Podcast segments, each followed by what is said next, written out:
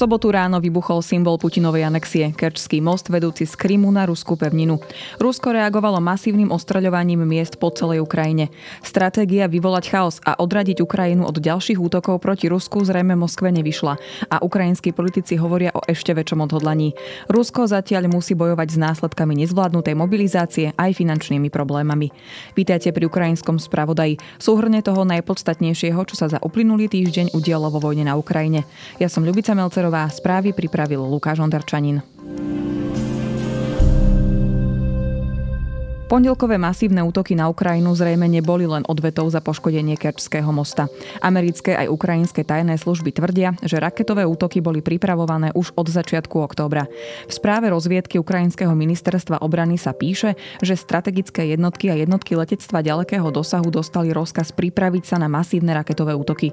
Cieľmi boli objekty kritickej civilnej infraštruktúry a centrálne oblasti husto obývaných ukrajinských miest. Cieľom podľa webu Kyiv Independent nebolo len vyvolať na Ukrajine paniku, ale aj upokojiť zastancov tvrdého postupu proti Ukrajine v ruskej spoločnosti, ktorí vyvíjajú tlak aj na Putina. Očakávali od neho reakciu po neúspechoch na východnom a južnom fronte, kde sa od začiatku oktobra Ukrajincom darilo ruské vojska vytláčať. Nie je to pre Rusko typické. Za normálnych okolností by Putin nerobil veci, ktoré od neho niekto požaduje, aby nevyzeral, že je na niekom závislý. Vraví pre Kyiv Independent ruský sociológ Greg Judin. Lenže sa to dostalo do bodu, keď ho to nepriamo ohrozovalo a preto im v nejakom momente musel ustúpiť. Putin tak siahol nielen priamo po anexii okupovaných ukrajinských území, ale aj čiastočnej mobilizácii a útokoch na civilné ciele a infraštruktúru. Tiež odkázal, že ak Ukrajina zasiahne ďalšie ruské ciele, nebude váhať s ďalšími odvetnými útokmi veľkých rozmerov. Je jasné, že Rusko a ruskí velitelia majú obavy o stav vojenskej mašinérie a sú zúfali. Takto situáciu zhodnotil šéf britskej tajnej služby Jeremy Fleming. Domnievame sa, že Rusku dochádza munícia a určite mu dochádzajú aj priatelia. V dôsledku vyhlásenia mobilizácie sme zase videli, že im chýbajú aj vojaci. Povedal Fleming v rozhovore pre BBC Radio 4. Zúfalstvo podľa neho vidieť na mnohých úrovniach v ruskej spoločnosti aj vo vnútri vojenskej mašinérie. Dôkazom podľa neho má byť chaotická mobilizácia aj väzňov a mužov, ktorí s armádou nemajú žiadne skúsenosti. Britská rozviedka v pravidelnej správe informovala, že najmä na východnom fronte v okolí mesta Bachmut tvoria vojenské jednotky platení žoldnieri zo skupiny Wagnerovcov a ľudia naverbovaní z ruských väzníc. Video z polovice septembra ukazovalo, že ruský oligarcha Evgení Prigožin, ktorý stojí za skupinou Wagner, verboval práve v ruských väzniciach. Reagoval aj na kritiku, že odsúdení väzni často nemajú na výber. Ďalším problémom sú aj dochádzajúce zásoby rakiet. Aj keď pondelkový útok ukázal, že Rusko Rusko je stále schopné masívneho ostreľovania, musí podľa expertov používať čoraz viac zastaraných striel. Na začiatku vojny využívali Rusi najmä moderné rakety. V posledných mesiacoch však podľa webu Kyiv Independent prevažujú najmä staré sovietské rakety. Americké úrady tvrdia, že ich nespoľahlivosť je až 60%. Moderná strela s plochou drahou letu stojí okolo 13 miliónov dolárov, pričom pár ich použili aj pri pondelkových útokoch. Rusko moderné strely nestíha vyrábať a kupuje zbrane, napríklad bojové drony z Iránu. Postupne sa bude spoliehať na staršie rakety, ktoré môžu spôsobiť ešte väčšie škody na civilných cieľoch. Pokiaľ viem, Rusko má dosť sovietských rakiet, aby mohlo ďalej vykonávať nie presné, ale masívne útoky. Vraví pre Kyiv Independent Ksenia Kirilová z Jamestown Foundation. Ukrajinská armáda od septembra získala naspäť na južnom fronte územie s veľkosťou 1200 štvorcových kilometrov. Najmä začiatkom októbra sa podarilo prelomiť ruské línie v Chersonskej oblasti až po obce Dudčany na brehu Dnepra a Davidiu Brit pri rieke Igulec. Aj keď Moskva tvrdí, že postup Ukrajiny na juhu sa zastavil, Kiev hovorí o ďalšom postupe. O len obmedzených snahách Ruska získať späť stratené územia píše aj Inštitút pre štúdium vojny. Ruská motostrelecká divízia v Chersonskej oblasti prišla o viac ako 500 vojakov čo komplikuje ich snahy odolať proti ofenzíve.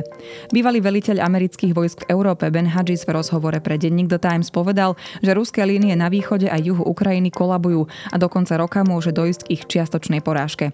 Na základe všetkého, čo vidíme, to vyzerá na kolaps, pri najmenšom v oblasti Donbasu a verím, že Rusi budú do konca roka zatlačení na hranicu, na ktorej boli pred 23. februárom, povedal Hadžis. Bieloruský diktátor Aleksandr Lukašenko v pondelok oznámil, že spolu s Ruskom na západnej hranici vytvorí spoločnú jednotku v reakcii na zvyšujúce sa napätie. Americký inštitút pre štúdium vojny nepredpokladá, že by sa bieloruské jednotky priamo pridali do bojov na území Ukrajiny. Bielorusko sa už od konca septembra pripravovalo prijať 20 tisíc ruských vojakov, väčšinou bez vojenských skúseností, ktorí by mali trénovať v jeho zariadeniach. Bielorusko by tak podľa časopisu Kyiv Post malo poskytnúť priestory pre umiestnenie mobilizovaných ruských občanov. Ruské mobilizačné centra a kasárne začínajú byť preplnené. Rusko má tiež finančné problémy. Napríklad úrady v Omsku museli na rýchlo z rozpočtu zháňať peniaze, aby mohli zaplatiť každému mobilizovanému vojakovi 100 tisíc rubľov, čo je v prepočte 1600 eur, ktoré im slúbila vláda. Vláda tiež chce z mobilizácie vyňať viaceré profesie, medzi inými aj smetiarov, pretože odvod do armády ochromuje niektoré sektory ekonomiky.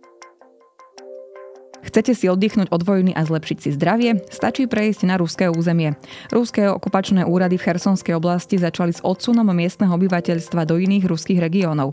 Moskvou dosadený líder oblasti Vladimír Saldo na sociálnej sieti napísal, že občania Chersonu majú možnosť cestovať na Krym do Krásnodárskeho alebo Stavropolského kraja na bezplatnú rekreáciu. Oblasti ohlásili, že poskytnú ubytovacie kapacity pre 10 tisíc dospelých a detí.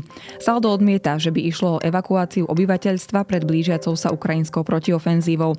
Aj správy o chaose a nedostatku paliva na Kryme po zásahu Kerčského mostu označil za ukrajinskú propagandu. Hovorca ukrajinskej administrácie v Odese Serhii Bratčuk tvrdí, že ruské a okupačné úrady už neplánujú návrat týchto rodín späť do Chersonu. Podobné deportácie sa v posledných mesiacoch diali aj v Melitopole. Kiev obvinuje Moskvu, že na svoje územie z okupovaných oblastí deportovala viac ako 1,6 milióna obyvateľov. Len tento týždeň sa podarilo späť na ukrajinské územie dostať 32 detí, ktoré boli nelegálne adoptované a prevezené do Ruska bez vedomia ukrajinských úradov. Niektoré pritom majú na Ukrajine rodičov. Na dnes je to z ukrajinského spravodaja všetko. Počujeme sa opäť o týždeň.